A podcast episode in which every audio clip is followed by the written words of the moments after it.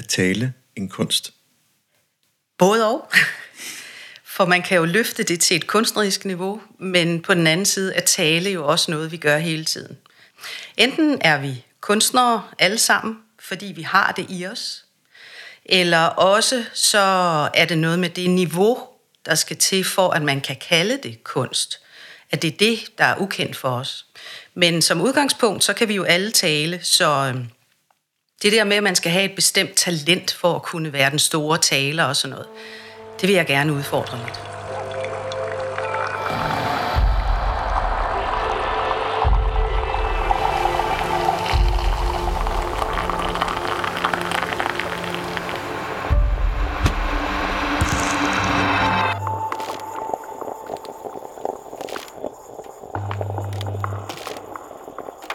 Velkommen til podcastprogrammet Kaffe og Ledelse. Mit navn er Ejhan Gomes, stifter af Mindcloud og vil være podcastvært. I vores fortsatte udforskning af ledelse og kommunikation står vi over for en særlig udfordring, som mange ledere støder på. At gå i baglås i vigtige øjeblikke. Det kan være frustrerende at opleve, hvordan selv de mest kompetente ledere med deres imponerende akademiske baggrund kan kæmpe med at formidle deres budskaber klart og overbevisende. Til dette afsnit vil vi udforske et emne, der måske resonerer med mange af jer derude. Ledelse og det at gå i baglås i ens tale som leder. Vi står over for et fænomen, det øjeblik, hvor ordene synes at undslippe os, og kommunikationen ikke udfolder sig klart og tydeligt, som vi havde håbet. Men hvorfor sker det? Hvad er det, der forhindrer selv erfarne talere i at fastholde fokus i disse situationer? Det er ikke et spørgsmål om at miste evnen til at tale. Det handler mere om den komplekse oplevelse af situationen, der kan kaste en skygge over vores evne til fri og ubesværet kommunikation. I dagens episode vil vi dykke ned i det naturlige og autentiske ved vores tale. Ikke fra en skabelon eller formalia, men som en ægte refleksion af vores tanker og følelser. Jeg stiller spørgsmålet, skal tale være spontant for at være ægte? Eller kan en nøje forberedt tale også være autentisk? Er der en balance, der skal opretholdes, og hvordan navigerer man mellem det mentale rum, hvor man forbereder sig, til scenen, hvor man står foran andre? Tale er mere end blot en lyd fra vores mundtøj. Det er en kunst, der kræver teknik, styrkelse af kroppen og stemmens funktionalitet, og endda bevidsthed om det rum, vi befinder os i. Vi vil berøre nogle af min gæsts redskaber, metaforer som balkongen, ekkoet, tennisbolden og appelsinen, der kan være nøglen til at forfine vores talefærdigheder og forbedre vores kommunikation. Det er væsentligt, særligt når vi arbejder med kompleksiteter og stærke faglige medarbejdere. Min gæst er Lisbeth Holt Jørgensen, uddannet skuespiller og kendt med i audiologopædi og retorik. Er i dag selvstændig og med over 30 års erfaring med tale og stemmens brug, træner, ledere og kommunikatører fra toppen af dansk erhvervsliv. Velkommen til. Tak skal du have. Den der audiologopædi, ikke? Ja. Det, det, er sådan, det er sådan virkelig en træningssession. Jeg kan huske det fra min samtale med Tine Jul. Jeg tror også, hun var uddannet det. Der, der mumlede jeg. Vi plejer gerne at sige, at det er optagelsesprøven til studiet, om du kan sige navnet på studiet. Men audio, det er jo hørelse, og logo, det er tale, så det er jo bare et andet ord for høretalpædagog. Ja, og så det mest komplekse sætning, ja. eller navn, om du vil. det er det, ja. Men velkommen til, Lisbeth. Tak skal du have. hele vejen til, til Stævns i dag. Mm. Øh, og vi har jo den her lille tradition med lige at, at sige, at turen har te og kaffen og sådan noget. Så kan du prøve at beskrive lidt, hvordan din tur var her til i dag? Jamen, øh, det startede med, da jeg kørte ud over Amager, fordi jeg bor inde i København at øh, der var sådan en flot sky med lidt sol på, og så da jeg kom rundt om svinget, så kunne jeg så bare se den smukkeste solopgang med orange skyer og øh, et, et motiv, som var Turner værdig næsten. Sun is God. øh, og så, så da jeg kørte længere sydpå, så gik solen væk, fordi der var skyer og sådan noget. Øhm, og så, da jeg så kom længere herned af, så var det at få solen lige i hovedet på vej herned af. Men øh, smukt var det, øh, og man skal jo ikke sige, at sol, åh, det er noget værre noget. Så på med solbrillerne, ned med solskærmen, og så bare nyde det der fantastiske landskab med sol på. Ja, ja jeg, snød, jeg tænkte også, åh, oh, der er lidt sol, nu går jeg lige udenfor og lige tager de sidste stråler. Øh, og så kom du der. Ja. Og, og det er jo sådan, øh, kan man sige, jamen den der med at værdsætte øh, det sol, man nu har i sådan en, en vinterperiode, det er jo bare ligesom at huske at få det, få det ind, fordi det er jo dejlige vitaminer til kroppen. Mm. Mm. Ja, selvom jeg har hørt et eller andet sted, at på det her tidspunkt, så giver den slet ikke D-vitaminer. Vi skal helt hen i marts eller sådan noget lignende, før den har kraft nok. Men vi kan bare bilde os ind, at vi får noget ud af det. Om ikke andet, så bare glæden og lyset og fornemmelsen af, at øh, lyset er her på trods af gråvejr og alt muligt andet. Jamen, der, altså, det, det tog du lige fra mig der. altså, vi er simpelthen nødt til at klippe ud, fordi det, hvis folk lytter til det, så tager vi jo et eller andet tro om, at sol kan om vinteren. Nej, det gas. det er Men velkommen til, Lisbeth. Og inden vi sådan uh, går i gang, så skal vi lige skole i vores kaffe. Du har mm. i dagens anledning taget lidt te. Ja, det har jeg. Mm, så lad os gøre det. Skål. Skål.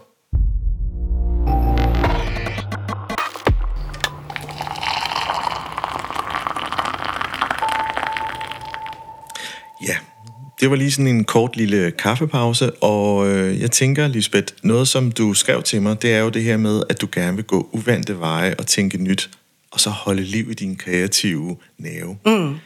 Kan du ikke prøve at folde det lidt ud? Jo, altså, det der med at gå nye veje, det handler om, at hvis jeg oplever et eller andet, som ikke giver mening, altså hvis der er to ting, jeg har lært, for eksempel i forhold til det at bruge stemmen, og at det ikke hænger sammen, så tænker jeg bare, hvorfor kan det være, at der er en, der siger det, og en anden, der siger det der? Øhm, er det så fordi, at min stemme er delt op i flere forskellige funktioner, eller så må jeg finde ud af, hvad er det, der er årsagen til, at der er den her uoverensstemmelse? Og øh, så nogle gange i den her proces, så må man jo så finde ud af, jamen, øh, når jeg har fundet de lærere eller de synspunkter på brug af menneskestemmen og den krop, der ligger bagved, når der er noget fra forskellige felter, som smelter sammen, som bekræfter hinanden, så siger jeg, okay, nå, her er der noget, hvor vi kan have det fælles grundlag for synet på, hvordan kroppen er. Øhm, og så gå den vej, og så prøve at bygge videre på, hvad kan den sammenhæng så ellers bære til? Mm. Kan man folde den mere ud? Øh, øh, altså hele tiden sætte spørgsmålstegn ved det, hvis jeg har noget inde i mig, hvor jeg oplever, det kan godt være, at det her, det er rigtigt. Men jeg bruger rigtig mange kræfter, og det føles anstrengende. Og så er der en anden metode, hvor man så siger, okay, jeg bruger stadigvæk mange kræfter, men det føles enormt frit. Det er ikke anstrengende. Så det at ligesom fjerne det svære, det der føles svært, det der føles anstrengende i forhold til at bruge sin stemme, er ligesom det, der har drevet mig. Og der har jeg jo brugt min egen erfaring øh, hele tiden og sige, okay, men hvis der er et eller andet, hvor jeg har den der, ah, jeg skal kæmpe for at gøre det her, men det, men det føles også enormt svært og anstrengende, så tænker jeg, kan man gøre det her på en nemmere måde? Mm. Kan, det, kan, det, kan man komme hen, hvor det er mere frit, hvor det er mere tilgængeligt, hvor det er enklere? Ikke, at man skal sige, at det at bruge sin stemme er enkelt, men kan vi finde veje, som samler mere end spreder? Mm. Og, og det er ligesom den der undren, der hele tiden har drevet mig til at prøve på at finde frem til en undervisningsmetode, som giver mening for mig, som samler, og som er enkel for andre at implementere. Mm. Der er jo sådan en, øh, en seance, som man måske alle sammen kan relatere sig til, til. Det er det her med eksamenssituationen, mm. hvor man skal ind til en mundtlig eksamen, og man har lidt den her lidt, lidt nervøse, friske angst, om man så vil, ikke? Mm. som er ret sund, fordi så ved man, at man er på, og man, man, øh, man, der er noget på spil. Øh, til forveksling for den anden, som er, hvor det er hvor det mudrer helt. Øh, det er så ikke en eksamenssituation, men i det hele taget, hvor der er så mange, øh, der er så meget modgang i det, man prøver at sige. Og det du så siger, det er, hvad er det, der, hvad er det, der egentlig arbejder imod her? Hvad er, det, er det kroppen, eller er det sindet, eller hvad, hvor, hvor er vi, vi er henne? Mm. Mm. Altså det er jo begge dele, fordi vores sind og vores krop, de hænger altså uløseligt sammen. Selvom man nogle gange vil tænke, okay, kan man ikke bare få det der krop til at gå væk? Eller kan man ikke få de der tanker til at gå væk? Men det hænger uløseligt sammen. Og øh, hvis vi tager bare gå tilbage til eksamenssituationen, så den der med, at det prikker og sådan noget, nu, nu er jeg på og sådan noget, det er jo så den ene del af nervøsiteten, men hvis du kommer ned i det næste niveau, altså hvor at du virkelig bliver nervøs, så sker der jo det, at hjernen lukker ned, fordi hjernen er jo egentlig årsagen til, at vi er havnet i den her situation. Altså, så kroppen reagerer, okay, vi bliver angrebet af en sabeltiger, det er din skyld, så nu lukker vi ned for boks 1, og så sørger vi for, at du får to muligheder, enten så flygter du, eller også så kæmper du, så hvad har du tænkt dig? Mm. Så det der med, at vi i eksamenssituationen ikke kan tænke klart, det er, altså hvis vi kommer derned, at nervøsiteten får lov til at tage over, så er det jo det, der sker. Ja. Hvor den anden nervøsitet, altså den der prikken der, det er jo, at nu er vi ekstremt opmærksomme, men der er vi jo stadigvæk i kontakt med os selv, så der får vi stadigvæk lov til at tænke os om. Ja. Hvor den anden, den siger bare duk, og så er der lukket for boks 1. Ja. Øhm, og så det der med, at man går i stå, det er jo, at man bliver påvirket af den situation, man befinder sig i. Og hvis vi bare tager eksamenssituationen, så er det jo en absurd situation. Du skal ind og sige noget, som der sidder to mennesker i lokale, som godt ved, hvad du vil sige. Og de sidder ligesom med facitlisten, så derfor skal man ligesom læse på indersiden af deres hoveder, hvad er det, de gerne vil have, jeg skal sige.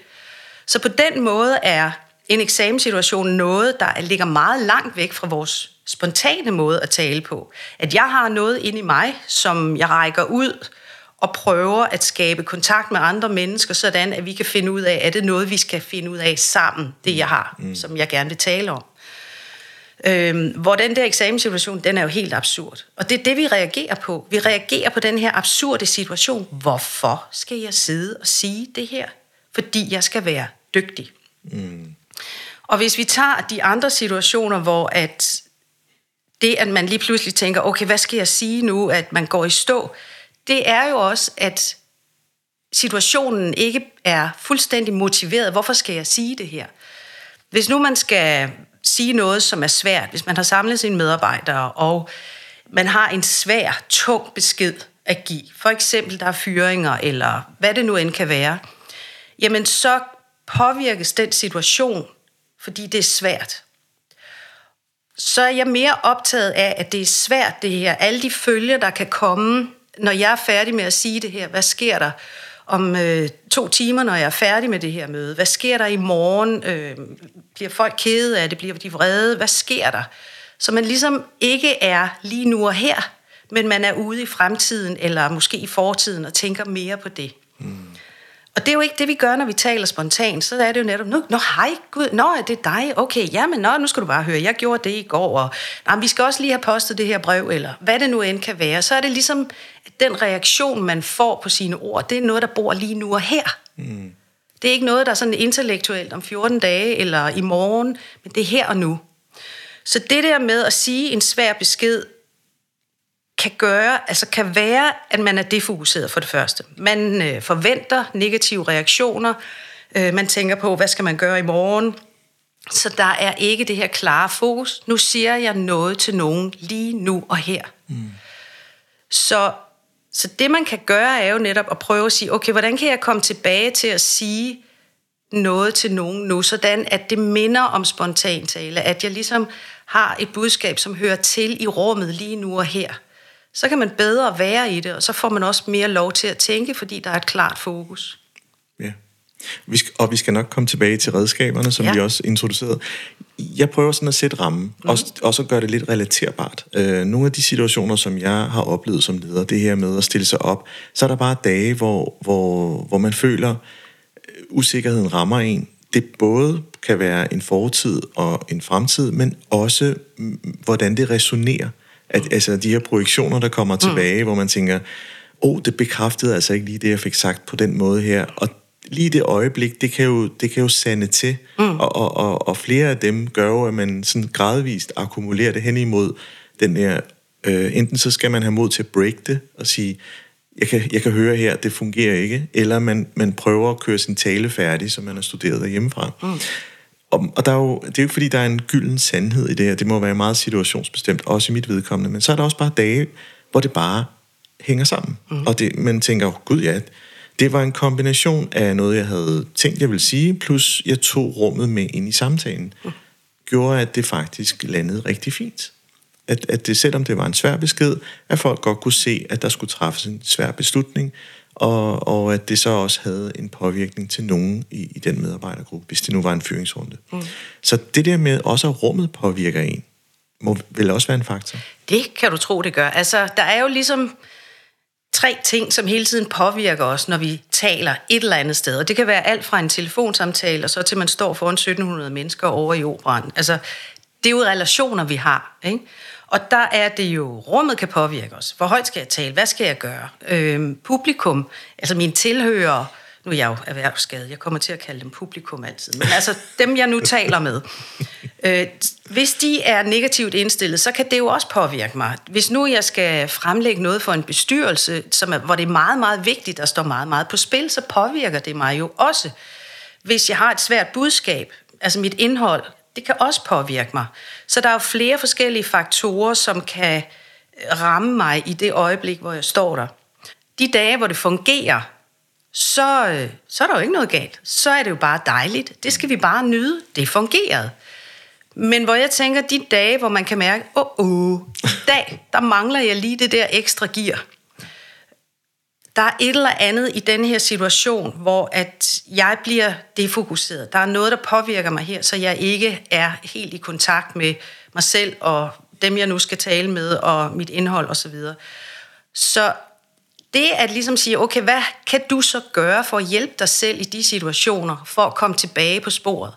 Det er ligesom der, jeg har prøvet at lægge mit snit og sige, mm. mit udgangspunkt er, at du kan godt tale. Du, du ved godt, at øh, hvad der skal til for at tale med andre mennesker. Alt det, det har du med fra barns ben af, fra du kom ind i den verden. Men den dag, hvor du lige pludselig står og tænker, her der mangler jeg simpelthen den der Harry Potter tryllestav, fordi det her, det fungerer ikke. Mm. Så, så er der jo sådan en hel variation af muligheder, som du kan lægge frem, eller som man kan lægge frem, og som du kan anvende dig af. Ja. Og øh, så på den måde, at have fokus på, at vi kan, men der er nogle situationer, hvor vi kan føle, at vi er på hælene. Men hvad er der så af greb, som du kan gøre for at hjælpe dig selv? Mm. Fordi det, det, det der med kunsten, som, mm. øh, som vi lige kan måske tage ja. nu, det, det, det mener jeg jo, at kunsten er jo, at øh, vi alle sammen har en kunstnerisk side som mennesker. Og mm. det er det her med, at vi kan alle sammen godt tale. Øh, eller har fået gaverne med i hvert fald. Øh, øh de fleste af os. Øh, det jeg tænker her, det er jo, det skal vedligeholdes. Det skal, det skal, den opmærksomhed, man får på, hvad, hvad det, man gør ved andre mennesker, når man siger noget til mm. dem. Og den der resonering tilbage, altså man, man egentlig tager det i sin erfaringsrygsæk, øh, i, det, øh, i den erfaringsrejse, man har som leder, at man så siger, okay, nu får jeg sagt noget, det landede ikke, som jeg havde håbet, og det bliver læring til næste gang. Og det er det, det, er det jeg mener med kunsten mm. i det, at vi styrker den kapacitet. Og den består jo rigtig meget af de elementer, du også siger med øh, at arbejde med, med det publikum, hvis vi nu tager den. Mm. Men lige så meget også, at man har en selverkendelsesrejse, tænker jeg. Fordi hvis man er en travl virksomhed og konstant er på et højt gear, så vil jeg jo mene, at den kompetence, det kræver at, at tale, kan man sige, klart og tydeligt, og, altså, og at det bliver forstået, bliver reduceret. Fordi det bliver sådan noget ja, hipshapseri og hurtige kommentarer her i farten og så videre. Så, så derved så mister man måske sit publikum. Mm. Så travlhedsfaktoren er jo vel også en faktor. Ja, altså travlhed, hvis man siger, hvad er travlhed, hvad har det at udtrykke? Det er vel egentlig, at man er hele tiden på vej et andet sted hen, end der, hvor man lige er nu og her. Så, så igen det der med, at at tage, hvad er ligger nedenunder? Hvad er det, der er årsagen til, at den her travlhed er der, eller den bliver oplevet, både hos den, der er travl, føler sig travl, og os andre, der ser på det udefra. Så sige, hvad er det, der er årsagen til, at travlheden er der? Fordi du kan jo ikke ved hjælp af ydre teknikker sige, okay, du skal lige trække vejret langsommere, du skal lige øh, tale lidt langsommere, du skal også lige huske at kigge folk i øjnene og sådan noget. Fordi så lægger vi jo en yderligere belastning på, som så stresser endnu mere. Sådan at travlheden bliver nærmest øget, fordi nu kommer der en ekstra belastning. Nu skal jeg huske på 10.000 andre mere ting, end hvad jeg ellers skulle. Så i stedet for vil jeg gerne sige, hvad kan vi gøre for at i øjeblikket, vi kan skabe fokus, sådan at travlheden ikke ligesom får lov til at fylde over det hele, men at vi i små øjeblikke kan fokusere og sige, nu er jeg lige her. Mm. Og så kan vi gå ud på den anden side af en dør og sige, okay, så er jeg travl derude. Men lige nu og her, der skal jeg kunne være til stede. Så hvad kan vi gøre for at hjælpe os selv til at tage det rum og være der? Øhm, så hvis vi går ud fra, at talekunsten, det er noget, vi alle sammen har med, og vi kommunikerer jo med, hvad vi har. Ikke? Altså, så det er medfødt som menneske at kommunikere. Altså Stephen Hawking, han kommunikerede. Det var så bare ved hjælp af en computer, men han kunne. Ikke? Så det, vi har det hele tiden. Og nogle gange tænker vi at tale, det er så den eneste måde at kommunikere på, men der er alle mulige andre måder at kommunikere på. Så det var bare lige en biting. Men så det der med travlhed at kunne skabe det fokus og være lige nu og her, det er måske kunsten, fordi vores verden er så kræver vores opmærksomhed så mange steder. Og så tror jeg også, noget af det hænger sammen med, at vi holder fast i, at vi tror, at tale er noget intellektuelt. Nu har jeg forberedt mig. Jeg har skrevet ned, hvad jeg vil gerne sige. Øh, og så siger jeg bare de ord. Så, Øhm, så når jeg har sagt de ord, så har jeg vel sagt det, jeg gerne vil sige. Og det er jo, altså, jeg hører jeg jo tit, når jeg træner, jeg skal bare forberede mig, jeg skal bare vide, hvad jeg vil sige. Og så er jeg jo lidt fræk, ikke altid jeg siger det, men nu siger jeg det bare ligesom en lille hemmelighed her. Øhm, at på teatret, jeg tror det var Stanislavski, som er en af de der store skuespilteoretikere, han sagde, jamen, øhm, en dårlig skuespiller kan smadre et godt manuskript. Men en god skuespiller kan redde et dårligt. Så det der med, at vi tror, hvis vi bare siger ordene, at så er vi ligesom klaret, det hele er hjemme, alt er fikset. Men jeg kan jo tage afstand ved hjælp af alle de nonverbale signaler, jeg kan putte ned i min stemme. Ja, så i går så havde vi jo denne her rigtig gode fest, hvor vi jo alle sammen sådan rigtig kom hinanden ved.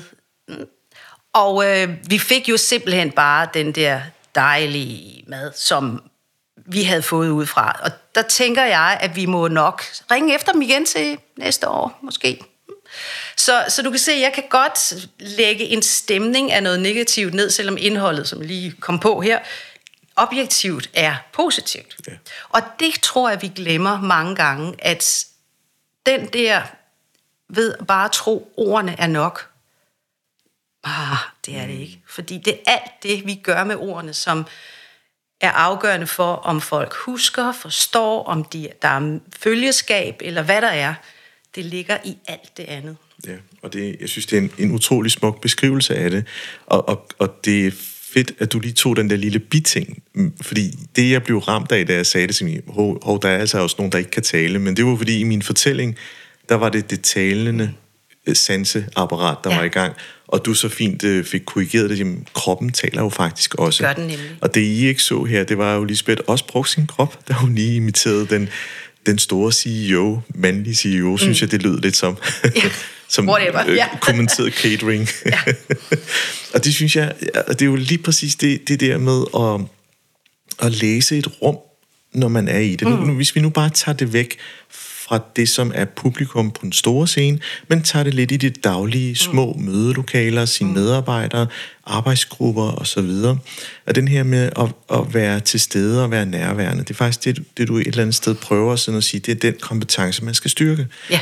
Øh, og så mener jeg jo, at man skal prøve at være så meget af sig selv i den måde, man taler til, for at virke autentisk. Det er sådan mit udgangspunkt.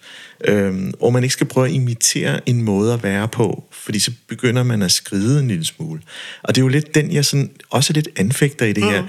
Når man er forberedt, prøver man så at idealisere sig selv som den store AP Møller, CEO, der skal tale. Øh, eller skal man prøve at sige, jamen det her det er mig, og med de færdigheder, jeg nu engang har, så tror jeg godt, folk kan, altså det kan godt resonere hos mennesker, øh, at jeg ikke bruger fine ord eller, eller akademiske begreber. Mm. Ja, fordi her er jo inde i noget, som jeg kalder for at arbejde med de bedste principper, eller arbejde med bedste praksis. Og nogle gange så er jeg lidt fræk at sige, øhm, hvorfor kopiere, hvad Obama gør, og lad dig begrænse af det, hvis nu du er bedre end Obama. Altså, så det der med, det der kan ske, når vi kopierer andre og laver best practice, så er det jo netop, nå, okay, vi skal huske at holde pause, vi skal gøre det, og så skal vi kigge lidt til højre, kigge lidt til venstre, og så skal vi lige gøre det, og så skal vi gøre det. Og det er jo netop, at jeg får lagt sådan en ydre skal på udefra, som ikke er mig nødvendigvis. Øh, og der kommer den her facitliste. Du skal bare huske at gøre det og det og det og det og det. Ching, der gang, så er jeg rigtig. Men vores kropssprog og vores måde at kommunikere på er altså mere kompliceret end som så. Ja. Hvor at for eksempel klassikeren siger, du må, du må ikke have krydset arme, fordi det er lukket kropssprog. Hvor jeg bare tænker, okay, vi har jo alle mulige måder, hvor vi krydser armene foran os osv. osv. Så er det den eneste grund til, at vi gør det? Det kan jo være, at have lidt småkoldt, eller jeg har siddet på en stol, hvor jeg sidder lidt dårligt og sådan noget. Mm. Så fordi hvis vi bare gør mennesket og vores adfærd og vores nonverbale signaler til sådan noget instrumentelt, så har jeg det bare sådan, mhm, det er der kunsten kommer ind, fordi hvis man skal manøvrere rundt i alt det, så er du virkelig dygtig, fordi der er så mange detaljer, som du skal have styr på, og du, jeg kan love dig for, at du kan næsten ikke have styr på dem alle sammen. Så det der med at sige åben og lukket kropssprog, hvad, det, hvor er det, det kommer henne? Ikke? Fordi jeg kan jo godt sige til dig, ej, hvor er jeg glad for at se dig i dag.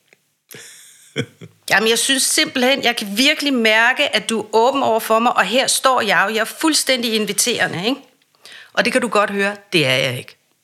Så, og det hænger jo sammen med min stemme og min måde at bruge min vejrtrækning på, og ved mit ansigt.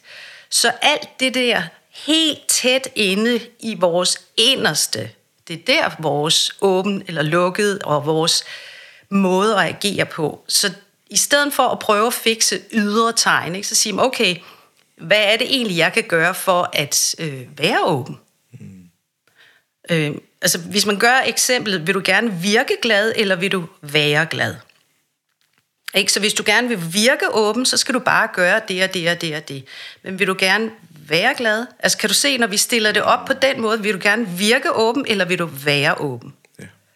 Og jeg kan love dig, hvis man prøver på at fake det, så er det nemlig den der kommunikation, den går galt. Fordi vi sidder og tænker, hmm, der er et eller andet her, som bare siger mig, at der er noget galt her. Ja. Fordi vi, vi er så dygtige til at aflæse kropssprog, at vi fanger den der lille, lille, lille diskrepans, altså den der, der lige er the odd one out, og siger, hvorfor det? Hvad var det? Mm. Så det der med at prøve at få det til at hænge sammen, der skal vi jo så ned og arbejde et helt andet sted fra, end de der ydre teknikker. Ja, præcis. Og stole på, at hvis vi har en klar intention, og vi vil andre mennesker, så skal vores krop nok kommunikere klart og tydeligt. Ja. Og det er, jo, det er jo måske en af de argumenter, jeg selv også meget praktiserer, det er jo, at, at for eksempel en leder ikke skal gøres til en tænkende hjerne alene. Mm. Med, med logik og rationaler øh, med, med, med både et, et økonomisk vækstparadigme, hvis bare lige sådan meget, meget klassisk. Ikke? Og det er jo den, det er den leder, som vi måske ikke vil have så meget mere af. Øh, hvor, hvor det vi egentlig taler om, det er, at lederen også kommer i kontakt med sin egen krop og mave. Og det er det, som du, du, øh, de her subtile beskeder, vi også fanger hos andre mennesker, når de taler, øh, måden du siger det på, og siger, hov, der er et eller andet galt, det er jo ikke Lisbeth, det her. Øh, det, er jo, det er jo noget, som vores mavefornemmelse, den, den, den, den tager det jo ind, og meget, meget få af det kommer op i, i, i, i vores forstand. Så vi bearbejder det jo ikke som sådan nogle logikker, uh-uh. men vi får en fornemmelse af, at der er noget på spil her, som er lidt underligt. Ja. Og det er typisk, fordi det er ikke en kode, jeg, jeg kan genkende. Det er ikke almindeligt adfærd for Lisbeth at være sådan. Øh, trods alt set Lisbeth holde taler så mange gange, det her, det var bare anderledes. Så øh, min hjerne vil automatisk sige, gud, øh, er hun egentlig okay på hjemmefronten? Det vil være en af de første, ikke? Og, og, og det, det der, det kan jo eskalere, altså, fordi man begge parter, som har gode hensigter, måske begynder at kompensere, fordi det bliver sådan noget, det skal vi ikke tage op. Og så begynder det at blive sådan en boble, mm. indtil den brister. og, det, og autenticitet er jo netop at være tro over for sig selv, og, øh, og hvile i sig selv, og og så videre. Men derfor kan man jo stadigvæk godt træne det. Men vi skal hele tiden sørge for, at vi tager personens værdier, personlighed og alt muligt med ind i det. sådan at vi ikke kommer til klassikeren er jo, Nå, nu har chefen nok været på kursus igen, han har nok lært, eller hun har lært at holde pauser. Hvad? altså, hvor, hvor det er, det bliver de der ydre teknikker. Nå, der er nok en, der har lært at bruge sin gestik, var været på kursus. Så, så det der med, at vi jo lynhurtigt spotter det der uautentiske. Så, så, så i stedet for at prøve på at fikse alle de der detaljer der, så skal, synes jeg i hvert fald, at vi skal prøve at arbejde et andet sted fra. Mm. Øh, fordi jeg er jo selv blevet trænet i de der detaljer. Så skal du lige huske, at øh, det der, og så skal det artikulationen af det der, og så må du det der, og det må du ikke, og det skal du. Og, altså, jeg blev jo bare mere og mere forvirret yeah. af det. Det. Det er meget sjovt, fordi i den musikalske verden, der, der, der, hvis du vil skabe nogle stemninger, så kan man lave nogle, altså nogle akkorder, nogle, fordi det skaber lige præcis den stemning, fordi vi er kodet med det fra barns ben af. Mm. Om det er Disney eller hvad det er, det ved jeg ikke, men der er lige nogle ting, den trigger nogle følelser. Og det er mås- måske det samme i skuespil, det er, at hvis du vil bringe den her stemning frem, så skal du gøre det på den her bestemte måde. Ja, ja, altså vi kan jo i hvert fald prøve, øh, fordi man er jo aldrig i kontrol over, hvordan vores tilhører, de opfatter os. Altså det er jo, der er jo lige så mange opfattelser, som der er personer i lokale, så, så den der kontrol, det kan vi lige så godt lade være med at prøve på. Øhm, men skuespillet er jo lidt sjovt, fordi når du arbejder med for eksempel, øh, altså ikke de sådan, de gamle klassikere også, men i hvert fald sådan lidt moderne, øh, nyere repertoire, så er der jo for eksempel øh, monologer eller replikker, hvor der står sådan objektivt, de siger det her, vi skal leve, vi skal arbejde, vi skal være glade, vi skal da, da, da, da, og alt muligt. Og så lige sætningen efter, så siger de, og når vi så dør, så skal vi fortælle dem, hvor meget vi led. Og bare sådan, okay, så siger jeg som skuespiller, okay, vi har lige siddet og lavet en pep-talk her, øh, og så kommer der lige bagefter, som så siger, nej, det mente hun så ikke. Men hun, jeg skal så som skuespiller prøve på at lyde, som om jeg laver en pep-talk, men inde i mig selv, så har jeg jo den her med, jeg mener ikke det her, men jeg skal prøve at lyde som om jeg har, at nu, jamen, bare roligt, vi skal nok gå alt sammen.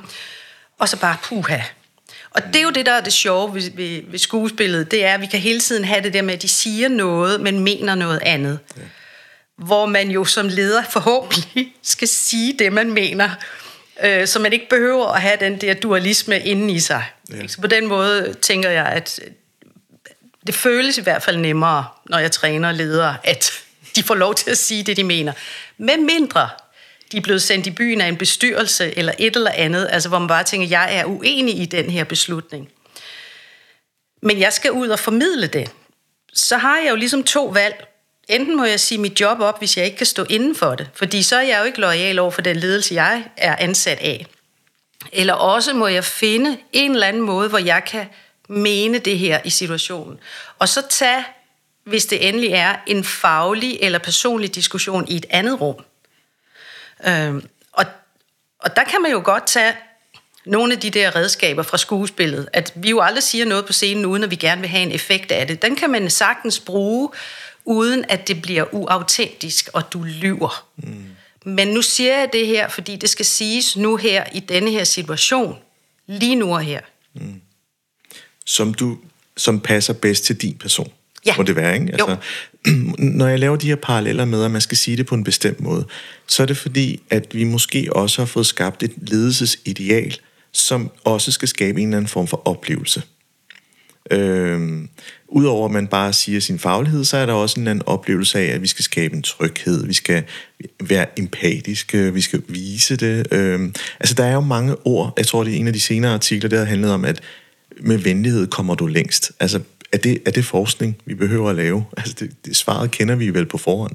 Øh, og, øh, og så videre. Så, så der er nogle, nogle, nogle, nogle billeder, måske, øh, om det er subtilt eller aktivt, det ved jeg ikke, men jeg vil gerne fremstå ordentlig som en leder. Det vil sige, så er du styret af nogle måder, ting skal siges på, som er ydre kontrolleret.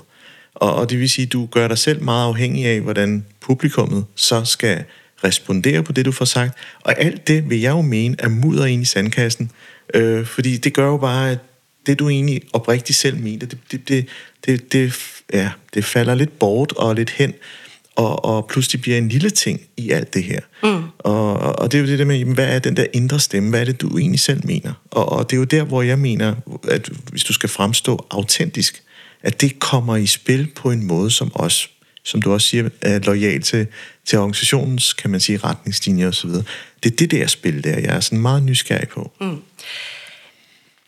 Og det er jo, hvad er det at være autentisk egentlig? Ja. Ikke? Altså, hvor, hvor jeg jo møder nogle gange, så, ah, men hvis, hvis øh, det der med at træne i det her stemme og krop og sådan noget der, så mister jeg jo min autenticitet. Hvor jeg bare tænker, okay, du har lært at cykle. Så er du så et mindre autentisk menneske, fordi du har lært at cykle? Ikke? Altså, så vi kan godt lære noget og bevare vores autenticitet. Men det, jeg tror, der godt kan ske, er, at fordi der står nogle gange så meget på spil med, at man får leveret det her budskab mundtligt på en ordentlig måde, at man vil gerne prøve at skabe en eller anden form for kontrol. Altså, hvis jeg gør det her, så virker det. Hvis jeg bare sørger for, at min stemme gør det, og jeg holder pauser, og jeg tæller til tre i mine pauser, og jeg tager en dyb indånding osv., osv., så virker det, så er jeg i kontrol. Og den ambition er jo noget, som vi mennesker, altså hvis der står meget på spil, vil vi jo gerne have en eller anden form for at være i kontrol med os selv. Mm.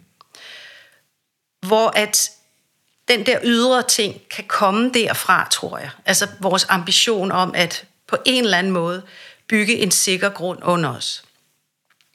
Men fordi det er så komplekst, så kan den der kontrol nogle gange spænde ben for os. Mm. Fordi vi er så optaget af at prøve at gøre tingene rigtigt hvor jeg også synes, at jamen, kan man kommunikere rigtigt, og hvad er definitionen på det? Hvad er rigtigt? For man kan sige, at jeg har aldrig mødt nogen, der har lavet den perfekte tale. Fordi, hvordan kan vi måle det? Hvordan kan vi sige, jamen, kan vi genskabe det? Nej, fordi situationen er altid anderledes. Det vi kom fra, vil aldrig være det samme. Øh, de mennesker, der er i lokalet, de vil også komme fra forskellige steder, så vi vil jo aldrig kunne genskabe præcis den samme situation, med den samme forudsætning, med rum og tid og alt muligt.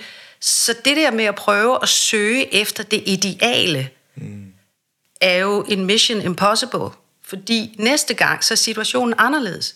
Du har udviklet dig fra i går til i dag.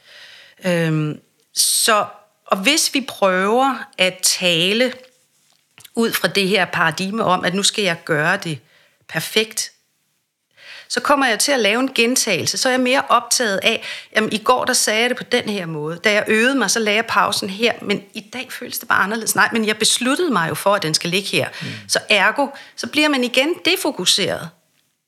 Og det er jo det defokuseret, som folk ligesom opfatter som at være uautentisk. At man er ikke i kontakt med sig selv, man er ude af karakter på en eller anden måde. Ja. Og og det er det med karakter, fordi når du, når du møder en forsker, som har lavet et gigantisk studie, og præsenterer det i et foredrag, øh, så er der jo nogle af dem, der, der formår sig og, og ja, fuldstændig næste sig ned i den mindste detalje, fordi de er så passionerede.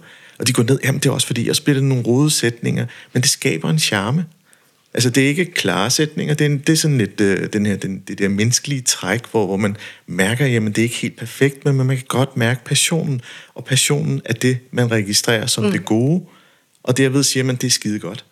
Det er nærværende, det er offbeat, det er lidt ligesom øh, på scenen, og når man lige ikke helt rammer altid, så, så skaber det sådan en, øh, en ja, autentisk, om du vil. Øh, du, nu stiller du spørgsmålet til det, men, men det gør jo bare, at man, man knytter sig til mennesker. Man kan se, at okay, du har lavet det her forskning. Det kan man virkelig mærke, øh, at det ikke er studeret. Det er, nu, nu røg du ned i en detalje, og du har selverkendelse nok til at sige, Nå, nu røg jeg vist fuldstændig i forskermode, nu bringer jeg mig lige selv tilbage igen. Ikke?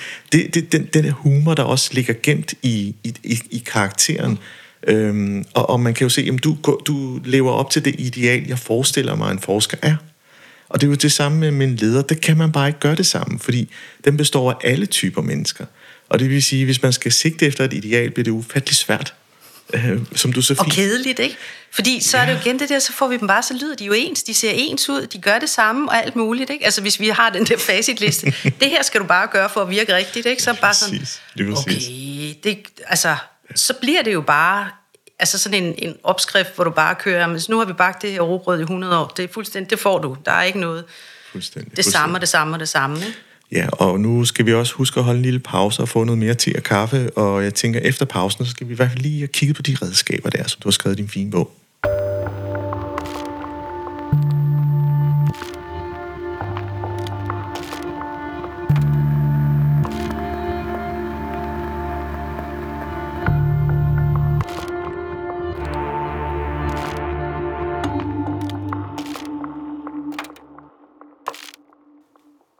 Har skrevet den her dejlige bog, jeg glemte at nævne. Vi er alle talere, som er redskaber til professionel formidling. Øh, og jeg har læst den, og jeg synes, at for, for det første så roster lidt for din valg af navne til dine redskaber.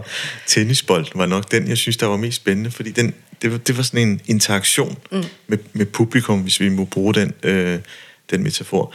Øh, din rejse fra skuespiller til audiologopædi og videre til det, du gør i dag, er jo lige så spændende som bogen et eller andet sted. Fordi okay, det, ja. det, det, det, er jo, det er jo egentlig at trække på så mange færdigheder, på nogle forskellige universer, som så bliver til redskaber i dag, som jeg ser det i hvert fald. Mm.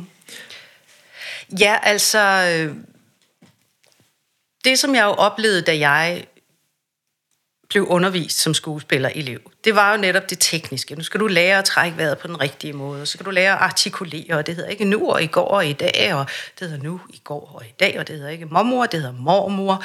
Altså alle de der at korrekse. Og i det, der mistede jeg jo altså forbindelsen med mig selv. Øh, at det at stå på scenen, jeg blev, jeg tænkte, Ej, nu siger den lærer det, og den lærer det, og alt det der. Og så det der med, så husk lige du ved, at være autentisk og nærværende, ikke? hvor jeg bare tænkte, den time var jeg ikke til. Så det at prøve at finde tilbage til den nærvær, altså til det nærvær og den autenticitet, var det, som jeg brugte rigtig meget af min tid på som skuespiller, altså professionel skuespiller. Øhm, og den oplevelse af lige pludselig at komme tilbage til det, der egentlig var hele årsagen til, at jeg blev skuespiller, den her fornemmelsen af at være i en eller anden hyper tilstedeværelse med mig selv og publikum og tekst og medspillere og det hele – Øhm, og da jeg så havde den oplevelse, så gik jeg så tilbage til min gamle lærer og sagde, nu havde jeg endelig forstået, hvad det var, de prøvede på at lære mig på teaterskolen. Og så sagde han sådan, næsten, jeg har næsten ikke engang talt færdig, så sagde han, jamen hvad med, at du blev talepædagog, ligesom Birgitte Prise, det tror jeg, du vil være god til. Øh, så, øh, og han har så senere sagt, jamen det er jo fordi, at når du rammer de der 40 år som kvinde, og du ikke har været fjernsynet og blevet kendt, så sker der simpelthen ved en magisk ting, alle roller forsvinder. Der er ikke nogen roller til, til kvinder over 40. Øhm, og det er et faktum. Bortset fra selvfølgelig, hvis du er kendt, fordi så satser de pengene på dig, fordi så får du folk i teater, fordi nej, vi skal da lige ind og se den der, fordi hende kender vi jo fra fjernsynet. Ikke? Så, øh, så hans råd var, at gå ud og lave et eller andet interessant, og så kan du komme tilbage, når rollerne de ligesom kommer tilbage. Og øh, så tænkte jeg, ja, okay, det der med stemmen, det havde jo altid interesseret mig. Jeg har jo altid arbejdet og været nysgerrig og søgt. Og så tænkte jeg, ja, kan vide, om der er noget i det. Så gik jeg tilbage til min gamle lærer, øh, som var talelærer på det kongelige teater, og som havde været min sanglærer igennem alle årene. Så sagde jeg, hvad hvis nu jeg siger, at jeg gerne vil læse videre til audiologopæd? Øh, hvad vil du så? Hvad siger du så? Vil du, sagde han så. Og sådan en kæmpe menneske, overstrømmende glad og fantastisk. Han gav mig bare et kæmpe kram, du ved, sådan helt ind i maven. Sådan, øhm, og sagde han, vil du, så vil jeg gøre alt, hvad jeg kan for at hjælpe dig så godt jeg kan. Øhm, så det var jo ligesom en god start, at man blev opfordret, og at man fik hjælp. Øhm, og så kom jeg så ind på universitetet, og der var det godt, jeg havde taget mig sammen dengang. Jeg havde en studentereksamen, som virkede. Selvom jeg spillede teater hele tiden, ikke? så man tænkte bare, hvad skal jeg bruge den der til? Men øh, den kom mig så til gavn her. Og der blev jeg igen derude mødt med øvelser og afhjælpen af symptomer, afhjælpen af fejl, altså talefejl, hvad, altså alle mulige, sådan du ved. Mm. Og der, der skal man lige skælne, at hvis du får fat i en talepædagog, så har du jo motivation til at arbejde, fordi enten er der noget af din stemme fejler noget, altså det kan den jo godt, eller også så gør det ondt, mens du taler, eller du kan ikke lave lyd, hvis du lærer, og din stemme er væk og sådan noget. Så der er jo en kæmpe motivation der til at lave øvelser, som kan hjælpe dig med at komme tilbage på sporet. Mm. Men os andre, som jo egentlig har en stemme, som fungerer, vi behøver måske ikke nødvendigvis at lave de øvelser. Øhm, fordi så da jeg kom tilbage på det kongelige teater og blev så talelærer som afløser fra min gamle lærer, så var det jo, jeg opdagede, jamen, de kan jo godt deres teknik. Altså, det er jo ikke her, hvor jeg skal fikse fejl med at lære dem at artikulere og sige mapapapafar, mebepepefe. Det kan de jo godt, fordi der har vi jo været. Så der var noget andet noget, som, hvad skal man sige, var deres behov. Øh, for eksempel det at råbe replikker, jamen, skuespilleren følte, at hun manglede dynamikken. Hvordan kunne jeg hjælpe hende til at få dynamik tilbage i stemmen, som jo hun jo egentlig har, men det var hele tanken om at råbe, som begrænsede hende. Kan vi snyde den tanke, sådan at vi får noget frihed ind, så den vrede, der låser kroppen, kan blive omsat, sådan at kroppen kan blive fri, og så får du dynamikken tilbage. Og der fandt jeg ud af, at blandt andet sådan noget som en tennisbold kunne hjælpe. For en tennisbold, det at gribe en tennisbold, er meget komplekst.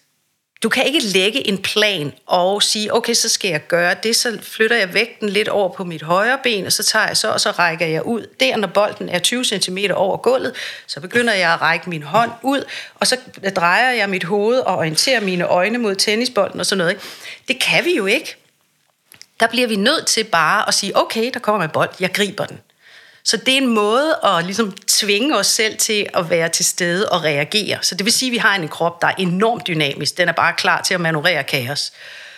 Og så, hvis man har en krop, der er klar og er i stand til at manøvrere kaos og er mobil, så kommer stemmen fuldstændig frit. Og så trækker folk vejret. Og altså, så det der med, at da jeg opdagede den der tennisbold, var jeg tænkte, det, der, det var da egentlig sjovt. Folk, de har da ikke noget problem med at trække vejret. Og når de trækker vejret helt spontant, og hvad er det, der sker med stemmen, når de laver det der? Altså begynder at analysere på den der, det redskab, som jeg tilfældigvis...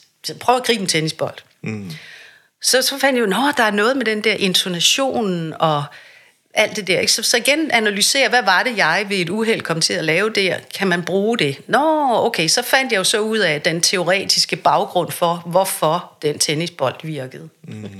Og det er jo det der med, at når vi forbereder os, så glemmer vi nogle gange i ambitionen om at prøve at huske alt det, jeg har lovet mig selv, at lægge en plan for, hvordan man griber en tennisbold, og så eksekvere den. Ja, og hvis man overfører det lidt til det, vi talte før pausen, så, så får jeg sådan en, en, en, et billede af, at øh, alt det faglige, det er nogle stikord, man har forberedt. Og alt det, der handler om formidlingen, det er noget, man i kombination med det, man har forberedt, bliver nødt til at forholde sig til mere spontant. Mm. Øh, ja. ja. Og det er nemlig lige præcis det der med, at hvis jeg forbereder mig og siger, så skal jeg huske der, så skal jeg kigge lidt til højre, og så skal jeg kigge lidt til venstre. Her holder jeg pausen. Det her ord er vigtigt. Nu vil jeg gerne understrege, at det her er vigtigt. Så begynder det at blive sådan en lille smule teknisk. Altså, mm. mange af de der bitte, bitte, bitte små nuancer, de forsvinder simpelthen i den her ambition om, at nu har jeg forberedt mig, nu skal jeg bare gøre det, som jeg har forberedt mig til at gøre. Så den der spontanitet, den mangler. Øhm, og det er jo der, vi kan høre det. Og det er måske det, vi opfatter som værende uautentisk. Den der, ja, der er den der lille indstuderede tone. Vi kender det jo godt. Vi kan godt høre det, når for eksempel politikere, de har sådan nogle af deres floskler. Du ved, nu, nu har de lovet at se hinanden i øjnene rundt om, om lejrbål og sagt, nu er det det, vi siger. Hvis vi siger det mange gange, så bliver det sikkert til en sandhed. Og der kan vi godt høre, der sker et eller andet i den der intonation, noget med den måde, hvor de holder pauser, alt muligt, bitte, bitte små detaljer, hvor man bare hører, det der, det er indstuderet. Mm. Og det var det, jeg gjorde, når jeg sad inde på det kongelige teater og lyttede til prøver i otte år. Netop det der, hvornår er det, at tonen, den spontane tone kommer, sådan at selvom det er skrevet af Shakespeare, for over 400 år siden, så lyder det som om det bliver sagt lige nu og her. Altså, at det lyder autentisk. Hvad er det, der er til stede, når det sker? Og prøve at analysere og tage udgangspunkt i det og sige, hvad er det, skuespillerne gør, når det der er der? Ah, de er til stede, de er nærværende, de har en dynamisk krop, de, øh, de har lært deres stof udenad så meget, at de ikke behøver at tænke over, hvad de skal sige, og de er til stede med deres medspillere osv. osv. Mm. Og prøve at, altså, at analysere og finde forskellige veje til, hvordan kan man komme derhen. Yeah. Og det var en af tennisboldens øh, ting, hvor jeg opdagede, nå, okay, den lyd, du laver, når du griber tennisbolden, det er, det er den der champagne i øregangen fornemmelse. Det der med, at nu sker der noget, som lyder spontant. Ja. ja. Og så er der den her med at blive kvitteret for det, man siger. Ja. Øh, som er også den der ping-pong-effekt, hvis man, hvis man øh, når det er en bordtennisbold. Nej, men... Det er okay. Ja, I, fordi det er jo det der med, altså, jeg kan jo ikke lade være med at tænke på det der indstuderet. Nu nævnte du det her med, med de politiske floskler. Mm. Øhm, så, kommer, så kommer vi jo hen imod noget, som igen med referencer til det, jeg sagde i forhold til, hvis du vil gerne skabe den rette stemning musikalsk, så skal du ramme nogle bestemte akkorder mm. I, den bestemte rækkefølge. Det var lidt det, jeg stillede sig, Ja. om det også Ja. er i skuespillet. Øh, overført sådan til, til det her indstuderet, at man gerne vil skabe den rette stemning med mm. det, man siger, ved at lægge trykket på de rigtige ord og, og bruge kroppen aktivt. Fordi så begynder vi at smage lidt af det der med, vi manipulerer en lille smule. Ja, så vil jeg jo sige det der, men nu lægger jeg trykket på de rette ord. Så vil jeg hellere sige, okay, hvad skal jeg forestille mig, som gør, at de rette ord bliver betonet? Ja. Ja, så vi skal længere ned, vi skal længere ned, fordi hvis du bare siger, øhm, giv aldrig jeg må se trofaste sinds forening hindret kærlighedsværdi, er, altså, kan du se, så begynder det at blive dadam, dadam, dadam, dadam. Og så kan jeg så prøve at glatte de der tryk lidt ud, ikke? og så sige, okay, nå, okay, giv aldrig jeg må se trofaste sinds forening hindret kærlighed.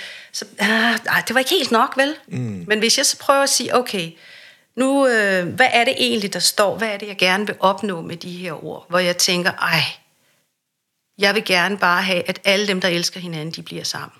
Altså, gid aldrig jeg må se trofaste sinds forening hindret. Så kommer den der melodik af sig selv, fordi ham der Shakespeare sammen med Niels Brunse, som har oversat det, de kan noget sammen. Så, så, så det der med, at der ligger den melodik nedenunder vores sprog, og den skal jeg egentlig bare finde mm. og give mig hen til. Ja. Og det er ret magisk, hvad der kan ske, når man for eksempel tager sådan en Shakespeare-tekst, og ja, nu ved jeg godt, det lyder sådan lidt åndssvagt, men er til stede og bare mærker efter, hvad giver den tekst dig? Så kan jeg love dig for, at der kan komme nogle fortolkninger af sådan en Shakespeare-tekst. En af de bedste fortolkninger, jeg har hørt af sådan en klassiker, der hedder Romer og venner, landsmænd, lån mig øre, af Marcus Antonius fra Julius Caesar. Ja, det er en det er simpelthen en, Marcus. en, øh, en advokat, hvor jeg bare tænkte, det der, det var lige til at køre ind på øh, skuespilhusets store scene, fordi den måde, han sagde det på, var så... Det var ikke det, at han ville noget. Han manipulerede ikke teksten. Nej. Han sagde bare teksten med den energi og det nærvær, som den krævede. Ja. Og det, det er ret interessant, en stor forskel, ikke? fordi det du egentlig taler om, det er, at man har en hensigt med det, man gerne vil sige, og prøver, og, og kan man sige, vi- via redskaber, via en lille smule støtte, få sagt det så godt, som man overhovedet kan. Mm. Så, så nært, som, som der passer til ens karakter. Ja. Det jeg var lidt ude i, det er fordi, du brugte ordet politiske flosker, så røg jeg med det samme over i manipulation Ja. øh, i mit sind. Og det er lidt interessant, hvorfor det skete, fordi det er jo det der med tilliden. Ja. Øhm, det her med, at du siger du nu noget, fordi du vil lægge et røgslør over noget andet, og så skal jeg sige det på en måde, jeg ikke afslører, at der er herover mm. noget, man skal kigge på. Øhm, og, og, og det øh, er jo ligesom den der, hov, der er noget galt, der er noget på spil her. Øhm, og så kan man jo styrke ens kompetencer ved at bruge de her redskaber til at få sagt det så autentisk nu i gå citationstegn her, ikke? Fordi så begynder man at blive manipulerende, fordi hensigterne er jo ikke at skabe det, man siger, men, men egentlig det, man gerne vil opnå. Altså, manipulation, jamen, øh, det findes jo. Vi kan jo ikke rigtig komme udenom det, og ledelse er vel et eller andet sted manipulation. I, altså, selvfølgelig i ekstreme grader er, er helt ude, hvor du øh, altså virkelig bliver en demagog. ikke? Så jeg kan jo sige, men jeg kan jo ikke redde verden for folk, der gerne vil være nogle dumme svin. Altså, ja. hvis de gerne vil manipulere, så må de jo gøre det. Øhm, og så kan man sige, jamen jeg kan da måske godt lære dem til at manipulere bedre, men jeg tror faktisk, de er ret gode til det i forvejen. Ja. Så manipulation, jamen, når vi taler med andre mennesker, så manipulerer jeg jo egentlig bare i en meget mindre grad, fordi vi ligesom, jeg har noget, som jeg synes, vi skal handle på. Mm. Altså mit behov for at sige noget lige nu er, at jeg vil gerne have, at øh, du giver mig en ny kop kaffe, for eksempel. Ikke? Så må jeg også sige til dig, hvordan kan jeg manipulere dig derhen? Ja. Det er vel egentlig også manipulation. Ja. Og så må man sige, at manipulationen, så må man jo sige, at manipulationen bliver dårlig, hvis dine hensigter er uetiske eller ikke rene i kanten. Ikke? Ja. Men hvis du har en, en ambition, en hensigt, som er etisk i orden, jamen, kalder vi det så manipulation, men et eller andet sted er det jo bare det samme. Så det er jo... til at påvirke, ja, øh, men, men det, det baserer jo så på det her indre kompas. I, ja, indre i, kompas, Det er præcis, ja. At, at, at hey, man, man, man er i sit, bare ved sin eksistens jo et rart menneske, men man har tillid til vedkommende osv. Det er jo, det er jo de præmisser, mm. man bygger videre på. Øh, og hele vores, nu skal vi også til at runde af, Lisbeth, for tiden flyver bare derude af. Øh, fordi det her, det der med, når man går i stå som leder, når man holder en tale, mm. og den der, den der mudring og sande til, som man også bruger som udtryk, øh, kan jo være, som jeg synes, bare lige for at samle lidt smule op, det her med det der med, hvis man forsvinder sig helt i fortiden og i fremtiden, hvilken effekt det har, og også i nutiden, lader sig påvirke så meget af et publikums respons, at man faktisk går i stå Mm. Øh, noget, kan man sige, jeg selv har oplevet ved at øh, sande til i, i forhold til at skal give en instruks til en medarbejder.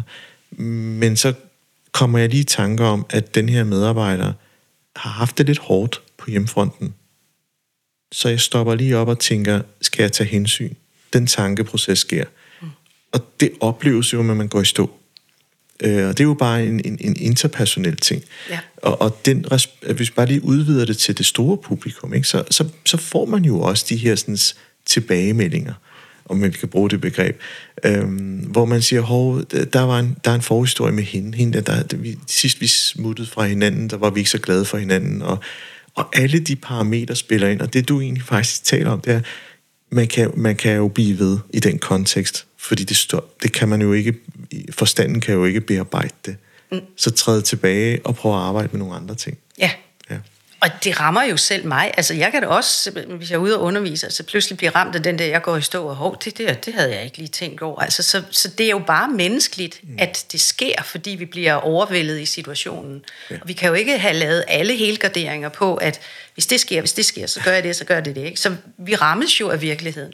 Ja.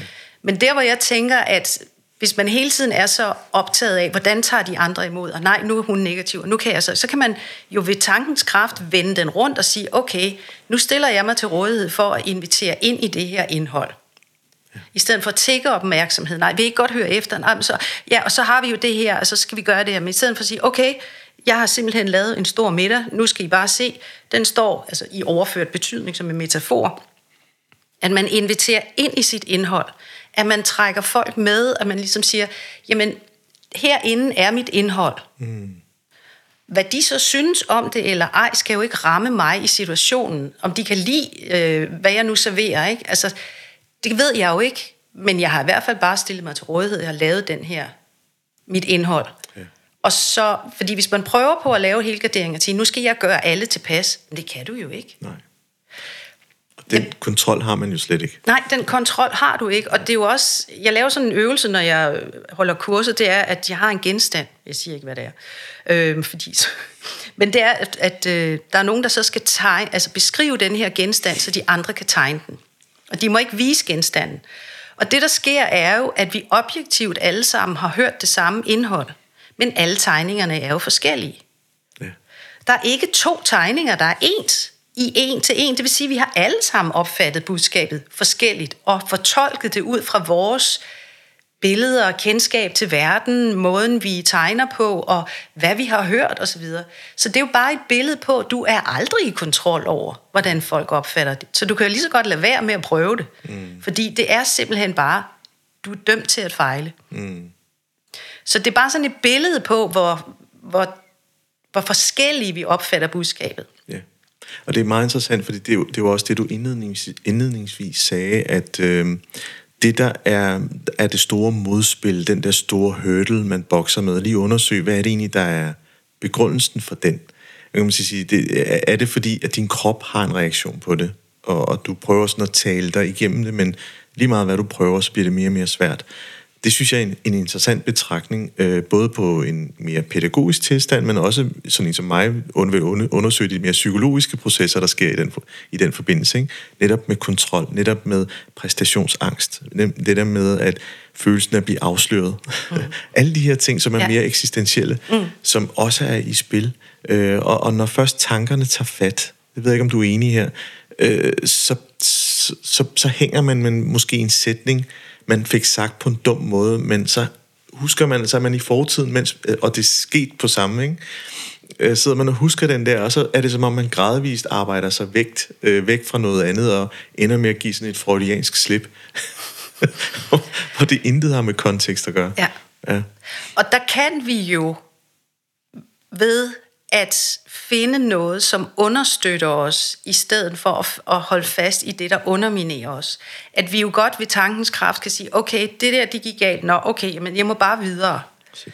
Fordi hvis vi betragter det at tale som at tage sort løjpe i snestorm, øh, når jeg ser derfra, så kan jeg jo ikke bare blive, nej, nej, det gik galt, det der, nej, stop, øh, nu skal jeg lige tilbage og op og lave den der øh, lille, jeg lavede det op til venstre, den var forkert. Ja der bliver du jo nødt til bare at være i nuet, ikke? Altså sige, okay, nå, den smuttede, nå, nu er jeg her, nu er jeg her, ikke? Fordi ellers så kører man jo ind i et træ, eller en eller anden anden dansker, eller sådan et eller andet, som ikke kan finde ud af at løbe på ski, ikke? Så, så, så det er jo det der med, at at bruge oh, de der ja. eksempler, metaforer, hvor bare sådan, nej, det giver jo god mening, jeg kan jo ikke gå tilbage, vel? Nej. Men vi tror, vi kan i det der kommunikation. Ja, vi prøver at reparere det. Vi prøver på at reparere det, ikke? Men, men vi må bare konstatere, at den, var, den smuttede den der, og nu er jeg videre. Ikke? Og det er jo det som skuespiller, hvis nu jeg går i stå på scenen, for eksempel, jeg har glemt min replik, og jeg siger, åh oh, nej, åh oh, nej, åh oh, nej, øh, jeg har glemt, hvad jeg skulle sige, øh, soufflør, soufflør, øh, hvad, hvad er det nu, jeg skal sige? Så ved alle jo, at jeg har lavet en fejl, ikke? Men det der, hvis jeg bare tænker, okay, jeg har lige glemt, hvad jeg skal sige, jeg holder lige en pause, så kigger jeg lige over på souffløren, stille og roligt. Nå ja, så får jeg et lille ord derovre fra, så går jeg bare videre. Ja. Der er ikke én, der opdager det. Præcis. Så det der med, at hvis vi hele tiden bliver ved med at påpege vores fejl, så bliver det nemlig uautentisk. For folk og tænker, Hvor, hvorfor er de sådan defokuseret? Ikke? I stedet for bare at sige, at den der, den, øh, den blev lidt anderledes, end hvad jeg kunne forestille mig, den skulle være. Jeg må bare videre. Præcis. Og så enten samle op, eller bare sige, nå ja, det var det. Det synes jeg er et, et rigtig godt sted at slutte den her samtale. Lisbeth, tusind tak for en fed samtale. Tak i lige måde.